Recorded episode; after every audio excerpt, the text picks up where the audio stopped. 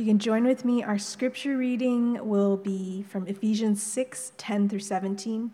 Our teaching today is specifically on verse 17b, but we'll read the entire section. In our Pew Bibles, this is page 979.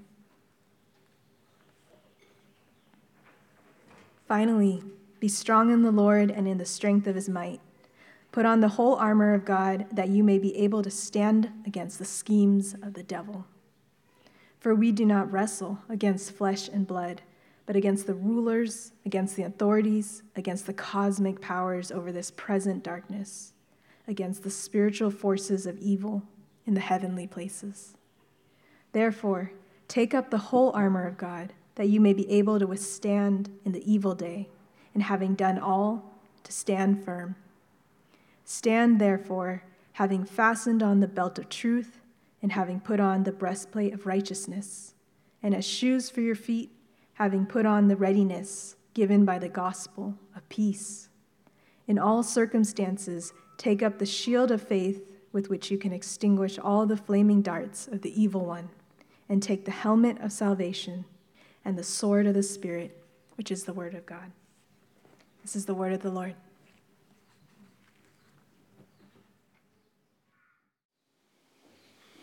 Good morning. Uh, we are continuing in our series in spiritual warfare. We are focusing on verse 17, specifically the sword of the Spirit, which reads, The sword of the Spirit, which is the word of God. Um, let's reread that Ephesians chapter 6, starting in verse 12, just as a backdrop before we enter this. For we do not wrestle against flesh and blood, but against the rulers, against the authorities, against the cosmic powers over this present darkness, against the spiritual forces of evil in the heavenly places. Therefore, take up the whole armor of God that you may be able to withstand in the evil day, and having done all, to stand firm. I think it's quite clear that we're in a battle against evil. Uh, a lot of it with the foundation being a spiritual battle, and we're exhorted to put this spiritual armor on, to put on the gospel, to put on Christ. And over the past few weeks, we've, we've looked at different pieces of armor. Today, we'll be looking not necessarily at a piece of armor, but uh, a piece of weaponry for spiritual warfare. 2 Corinthians chapter 10 verse 4 reads this, "For the weapons of our warfare are not of the flesh, but have divine power to destroy strongholds." And so we are equipped with the word of God in 2 Timothy chapter 3 starting in verse 16. Paul writes this to Timothy, "All scripture is breathed out by God and profitable for teaching, for reproof, for correction, and for training in righteousness." That the man of God may be complete, equipped for every good work. The Word of God is alive. It is understanding of us. It is dynamic, and even though the words never change on those pages, it's so odd how you can read it and how it ministers to you at these very vulnerable times. And in Hebrews chapter 4 verse 12 it reads for the word of God is living and active sharper than any two edged sword, piercing to the division of soul and of spirit, of joints and of marrow, and discerning the thoughts and intentions of the heart. I realize that we live in a world that doesn't readily accept the Word of God as the Word of God. That there's this thought that it is antiquated, it is irrelevant, it is not able to minister to the things of today. And if there is any sort of relevance that is given to us, it's to be looked at as mainly a, a source of literature or a source of history. But when it is read just as a piece of literature or just as history, one is stuck in their flesh and not engaging in the spirit. And fighting in the spiritual realm is what we're talking about this morning. A, a person can't find the deeper things of God looking at the Bible when you're simply looking at it as a textbook, a, a piece of literature, history.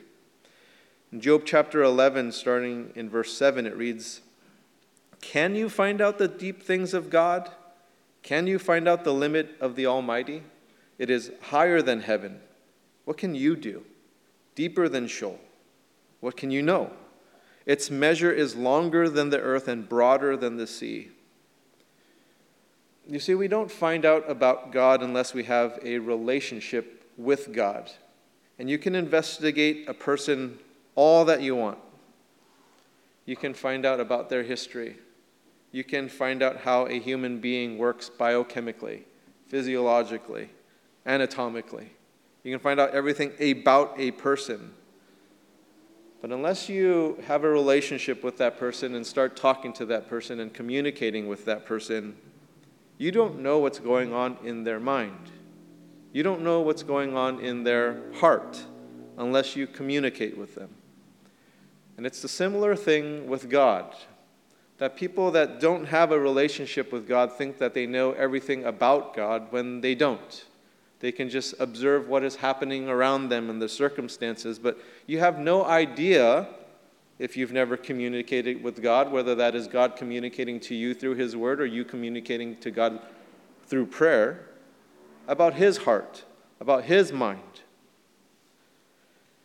And the Word of God is instrumental in understanding God in this deeper way. It's how many people have come to faith. It's how many people continue in the faith. And it's definitely how we stand firm in the faith. It's to be used both offensively as well as defensively in a spiritual battle. I've been presiding over more funerals and memorial services than usual. Um, much of it is because of age. You know, when I started in ministry over 20 years ago, it was very rare for me to do memorial services. And when I did them, very terrible circumstances, whether a shooting in Oakland or dealing with kids that are in assault or something like that. It was very rare, and it was those sad occasions. But now it's more of older people diseased or something's going on health wise. And when comforting and caring for people during this time, I've noticed that something that people never say. They never say, I guess that's it. We'll never see them again. Like, yes, physically, but they don't say, like, that's it, and then close the book on it. They never do that. What do they always say? Rest in peace, as in, it goes on. As in, see you again, or hey, say hi to grandma. Like, there's always this thing that is more, that they're expecting more. It's never just like, oh, the light switched off and that's that. And you do hear that, in podcasts or in videos or something where people say, you know, it's just scientific and you just shut off, it's just like a computer. But in a funeral service, in a memorial service, I've never heard of such a thing. People are always talking about, well, we'll see you again. It's inside of us. It's innate to think that there's more than just our own physical life because we just automatically speak that way. We talk that way. In Ecclesiastes chapter 3 verse 11 it reads, "He has put eternity into man's heart." Yet so that he cannot find out what God has done from the beginning to the end. And this is what's happening to us that God has put eternity into our hearts. He, God has put knowledge of himself inside of each one of us. Romans chapter 1 starting in verse 19 for what can be known about God is plain to them because God has shown it to them. For his invisible attributes, namely his eternal power and divine nature, have been clearly perceived ever since the creation of the world in the things that have been made, so they are without excuse. For although they knew God, they did not honor him as God or give thanks to him, but became futile in their thinking, and their foolish hearts were darkened. Claiming to be wise, they became fools and exchanged the glory of the immortal God for images resembling mortal men and birds and animals and creeping things. Therefore, God gave them up in the lust of their hearts to impurity, to the dishonoring of their bodies among themselves, because they exchanged the truth about God for a lie and worshiped and served the creature rather than the Creator, who is blessed forever. Amen. I don't know about you, but I've never convinced anybody about the existence of God. Never. But the thing is, is that we don't have to. You don't have to. They already know about God because God said so. And they've chosen not to believe. They've chosen to deny his existence. They've chosen to reject his authority and to renounce any relationship. But what does Romans chapter 1 verse 20 tell us? They are without excuse. Whether you accept God or reject God, you're without excuse. We are still accountable. That no matter what one believes, truth is truth, reality is reality, and how things are as they are created and designed by God are how things are, whether we disagree or agree with them, dislike them or like them. And the only way to understand God is to know His heart, to know His mind. To know Him in a deeper way requires communication, and the primary way that this is done is through His Word. Another way is through prayer, which we'll get into next time. And these are the primary ways that God communicates with us and we communicate with God. And just like any deep relationship that we have, it, it deepens with communication. The Word of God is the primary way that we receive revelation from God. And it's where we discover more and more the heart and the mind of God. It's where you'll find answers regarding grace, salvation, love, and those deepest questions that you have about life. And it's where we read of the mystery of God's grace and His love towards us. That since our very first ancestors, Adam and Eve, you go back there, we've turned from God. And yet God continues to reach out to us. We continue to reject, we continue to offend, and yet He seeks to save us to the extent that he's willing to sacrifice his only son for us. For Jesus to take on every offense that we're guilty of so that we are reconciled to God. Romans chapter 5 verse 8, but God shows his love for us in that while we were still sinners, Christ died for us. And in 1 John chapter 4 starting in verse 8, anyone who does not love God does not know God because God is love. In this the love of God has made manifest among us that God sent his only Son into the world so that we might live through him. In this is love, not that we have loved God, but that he loved us and sent his Son to be the propitiation for our sins. The Word of God's alive, it speaks to us as we're living, and it gets to the deepest parts of who we are. It cuts through all of the fluff in our life, it gets to the heart of the matters, and it makes the dead alive again. And without the Spirit, without the Word of God, the eyes of the blind remain darkened, where this spiritual need remains unseen. And when you're spiritually blind, you cannot see the Word of God for what it is. You can't see that you're lost, that you're sinful, and therefore guilt and guilty and accountable for that guilt. It's not until the Spirit of God reveals these things to you that you can see them.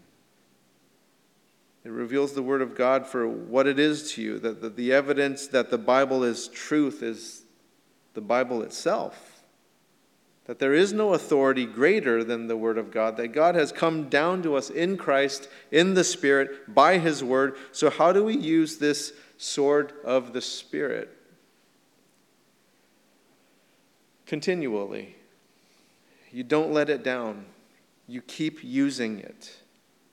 Colossians chapter 1 verse 23 if indeed you continue in the faith, stable and steadfast, not shifting from the hope of the gospel that you heard, which has been proclaimed in all creation under heaven.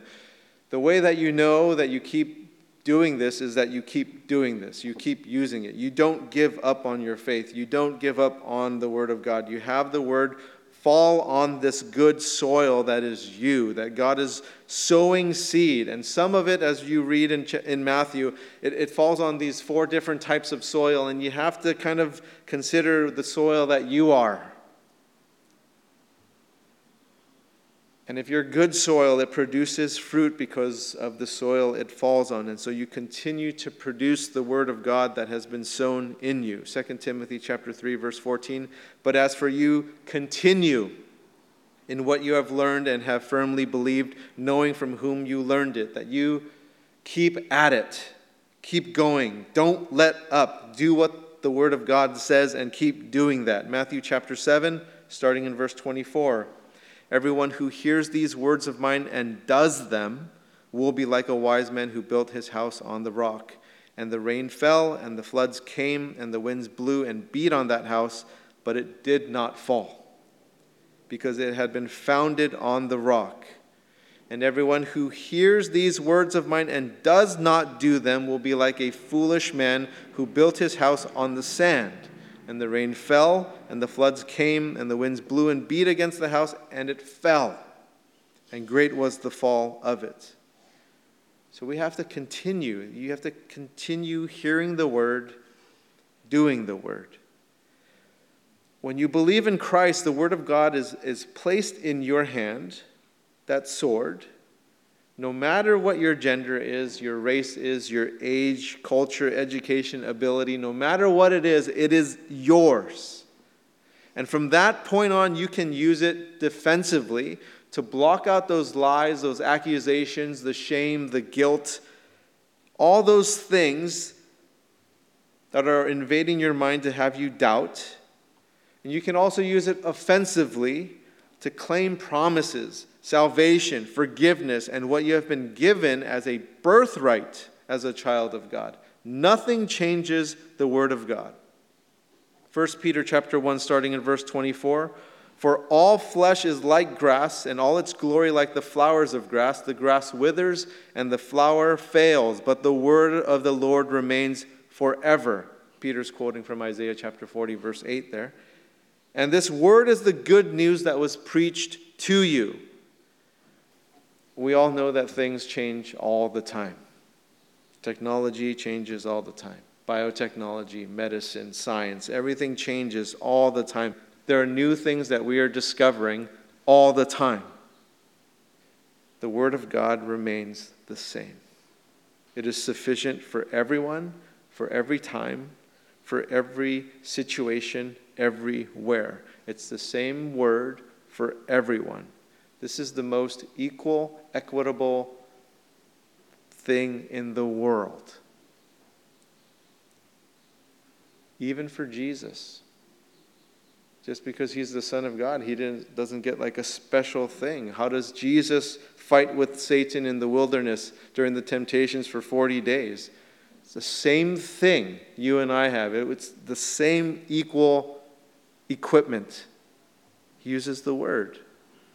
In John chapter 12, starting in verse 49, he, says, For I have not spoken on my own authority, but the Father who sent me has himself given me a commandment what to say and what to speak. And I know that his commandment is eternal life. What I say, therefore, I say as the Father has told me. It's the same. You have the same equal footing. One of the intimidating things about the evil one is that he knows the Bible better than you and I do. Great, right? Like, wow. But he twists it. He makes it say what he wants to make it say. He makes it really believable by incorporating some truth to it because you know those are the best lies. Doesn't that sound familiar even in our world? There are these elements of truth in terms of value, in terms of morality, in terms of reasoning and logic that's incorporated into these things that makes you question back to Genesis chapter 3 did God really say? It's the same playbook over and over again for all generations. Like, don't be fooled by it. It's the same thing. And so that's why you and I have to continually study and continually talk to God, to pray to God, and know that the evil one doesn't have authority, that the authority is the Word of God that has authority. So when it's used truthfully, then it therefore is authority. And it, when it is used dishonestly and not for truth, then it loses that authority. When you don't know what to believe, when you don't know what to say, when you don't know what to read, you can always pray. And you can always quote Jesus, Begone, Satan. You can always use that quote. Right? And the sword of the Spirit needs to be used continually because you are going to be attacked continually. And so, continue in the faith means that you have to have this sword ready. To take this firm stance, it needs to be used, wielded like the psalmist does in Psalm chapter 119, starting in verse 92. If your law had not been my delight, I would have perished in my affliction. I will never forget your precepts, for by them you have given me life. I am yours. Save me, for I have sought your precepts. The wicked lie in wait to destroy me, but I consider your testimonies. I have seen a limit to all perfection, but your commandment is exceedingly broad. Oh, how I love your law! It is my meditation all the day. Your commandment makes me wiser than my enemies, for it is ever with me. I have more understanding than all my teachers, for your testimonies are my meditation. I understand more than the aged, for I keep your precepts. I hold back my feet from every evil way in order to keep your word.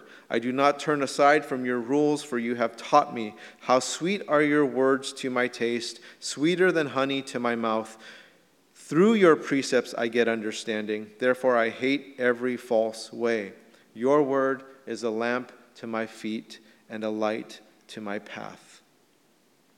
Whenever that shame, that discouragement, despite, guilt, difficulty, doubt, darkness, whenever those things creep into your mind, pull out the Spirit of God, recall the Word, open the pages of Scripture.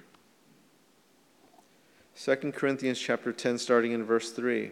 For though we walk in the flesh, we are not waging war according to the flesh. For the weapons of our warfare are not of the flesh, but have divine power to destroy strongholds. We destroy arguments and every lofty opinion raised against the knowledge of God, and take every thought captive to obey Christ, being ready to punish every disobedience when your obedience is complete. It has me question why Christians wage war according to the flesh when we're told not to.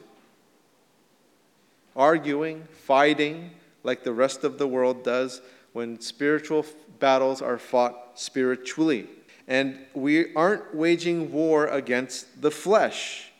We're in a spiritual battle to destroy strongholds. So, why do we not use what we have and fight like the rest of the world does, it's because I, I think we're embarrassed. I think we want to get caught up in fleshly things because there's a immediate result somewhat. And this spiritual thing's hard because it's not tangible. And so I think we're kind of ashamed of our armory, and I, I think we're ashamed of our weaponry.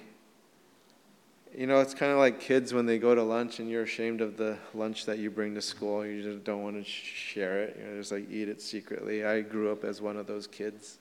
You know, like I had strange lunches. My my parents didn't grow up here. You know, so you, you try to hide things, right? You're like, uh, I don't, and you don't want to trade with other kids because you're like, who's going to want to trade with your food? Like, nobody does that.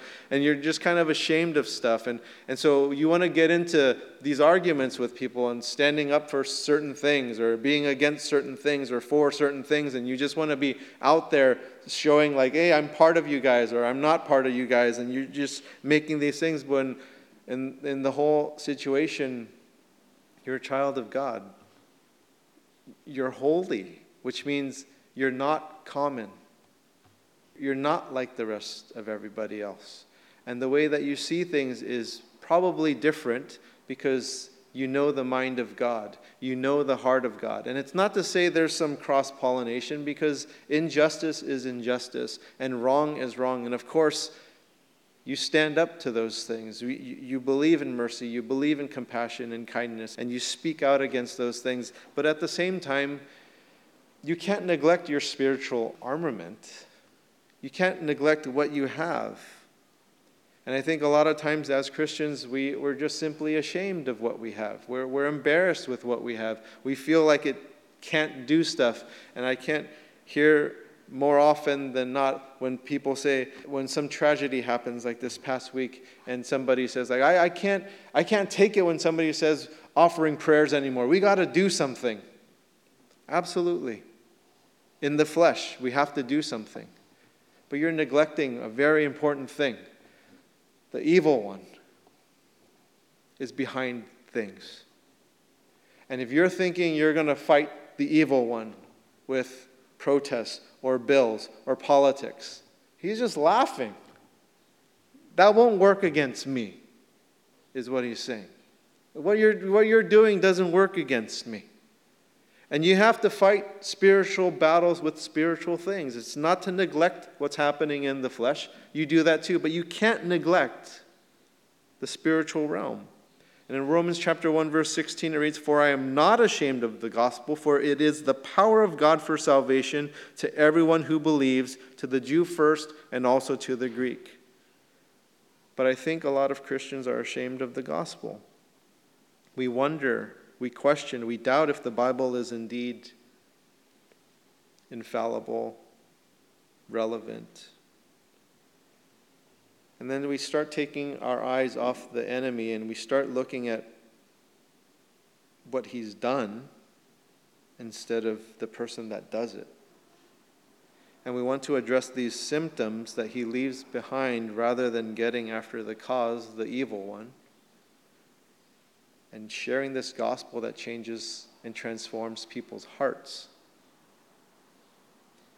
And to know how the evil one works and his schemes we're looking more at what is being done and, and forgetting that he's crafty. That's one of the issues with even our healthcare system. When you're looking at cancer, for example, there's so much effort into being put out in terms of like what are the treatments for it? How do we identify biomarkers for these things? How do we treat things afterwards? And then when you're talking about like prevention it's not as invested into. And it's really sad because it all comes down to money. Because how do you make money as a pharmaceutical company or a diagnostic company or a device company?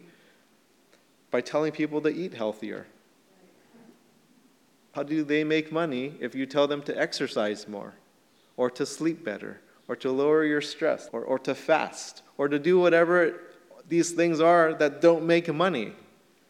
They count on people on being sick. And it's the same thing with Satan. He'd rather have you focus on treatments. He makes money that way. He has souls that he can take that way, rather than identifying the source and the causes, him. It's a much easier battle to fight when you're looking at treatments because there's no incentive. The Word of God never changes, and it gets to what is the deepest issue. Psalm 119, verse 89 Forever, O Lord, your word is firmly fixed in the heavens. You see, you and I, we constantly change. We always change. And that makes total sense that we change. Why? Because we're imperfect.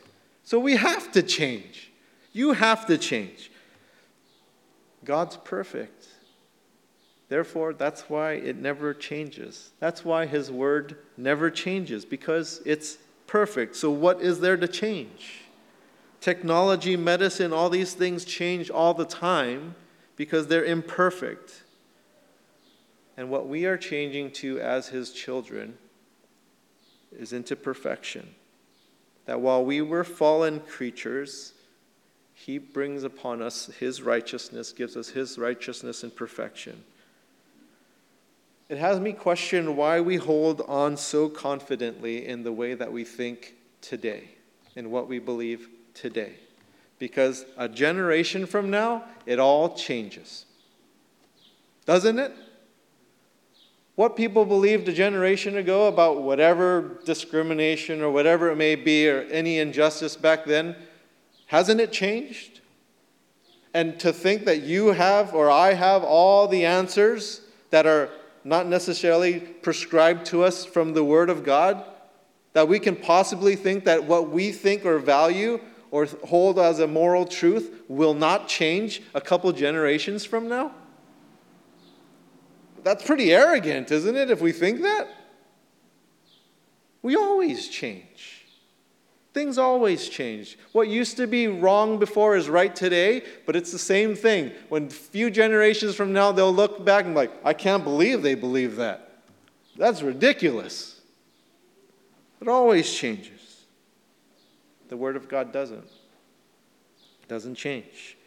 So we are to keep the sword of the Spirit, the Word of God, on us continually and to use it wisely.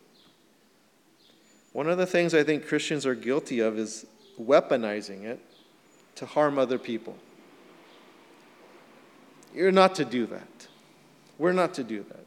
We are to use it to defend other people, to defend them against spiritual darkness. We use it with grace. We use it together as brothers and sisters in Christ to defend one another, to help one another. And the only way we will get to know each other in this deeper way is to invest time into each other, to communicate, and not just read about one another or to think about one another in terms of scientific terms. You have to get into one's mind, you have to get into one's heart, and then to practice kindness and compassion towards one another without compromise of the Word of God. Let's pray.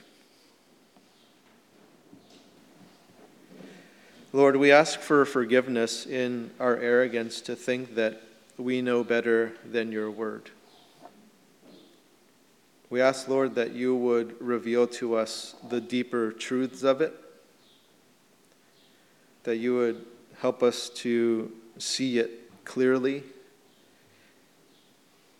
and that we wouldn't develop a pride or an arrogance in even how we're interpreting it, but God, have it be what it is without any twists from our own minds, which is very possible because we are sinners.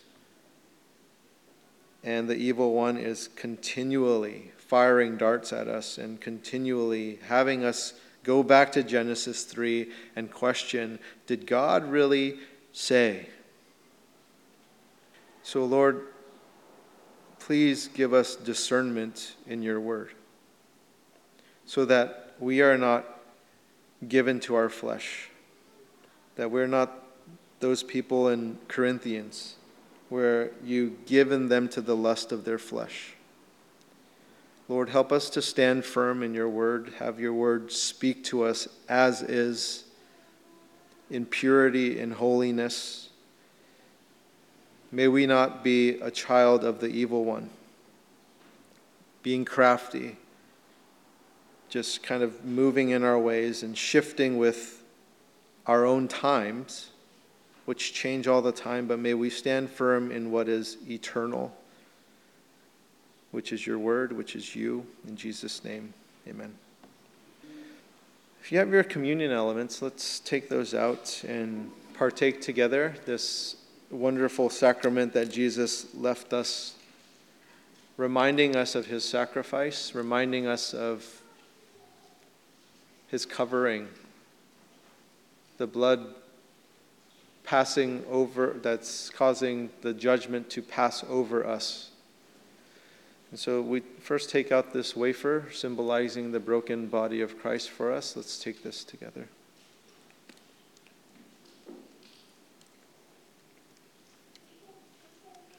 He tells us to do this sacrament until his return.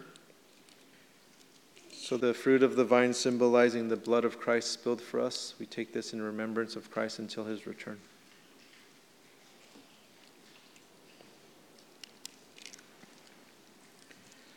Lord Jesus, there is so much evil, there's so much injustice in our world, and we anxiously await your return to put things back as you initially designed and created. I pray, Lord, in the meantime, as we are in this world, that we would bring honor to you in, in how we live our lives and what we do. I pray, Lord, for your spirit to encourage people to continue seeking you in your word, to continue praying, and that your words would be recalled easily by our minds, that we can use them in such a way to bless others. In Jesus' name, amen.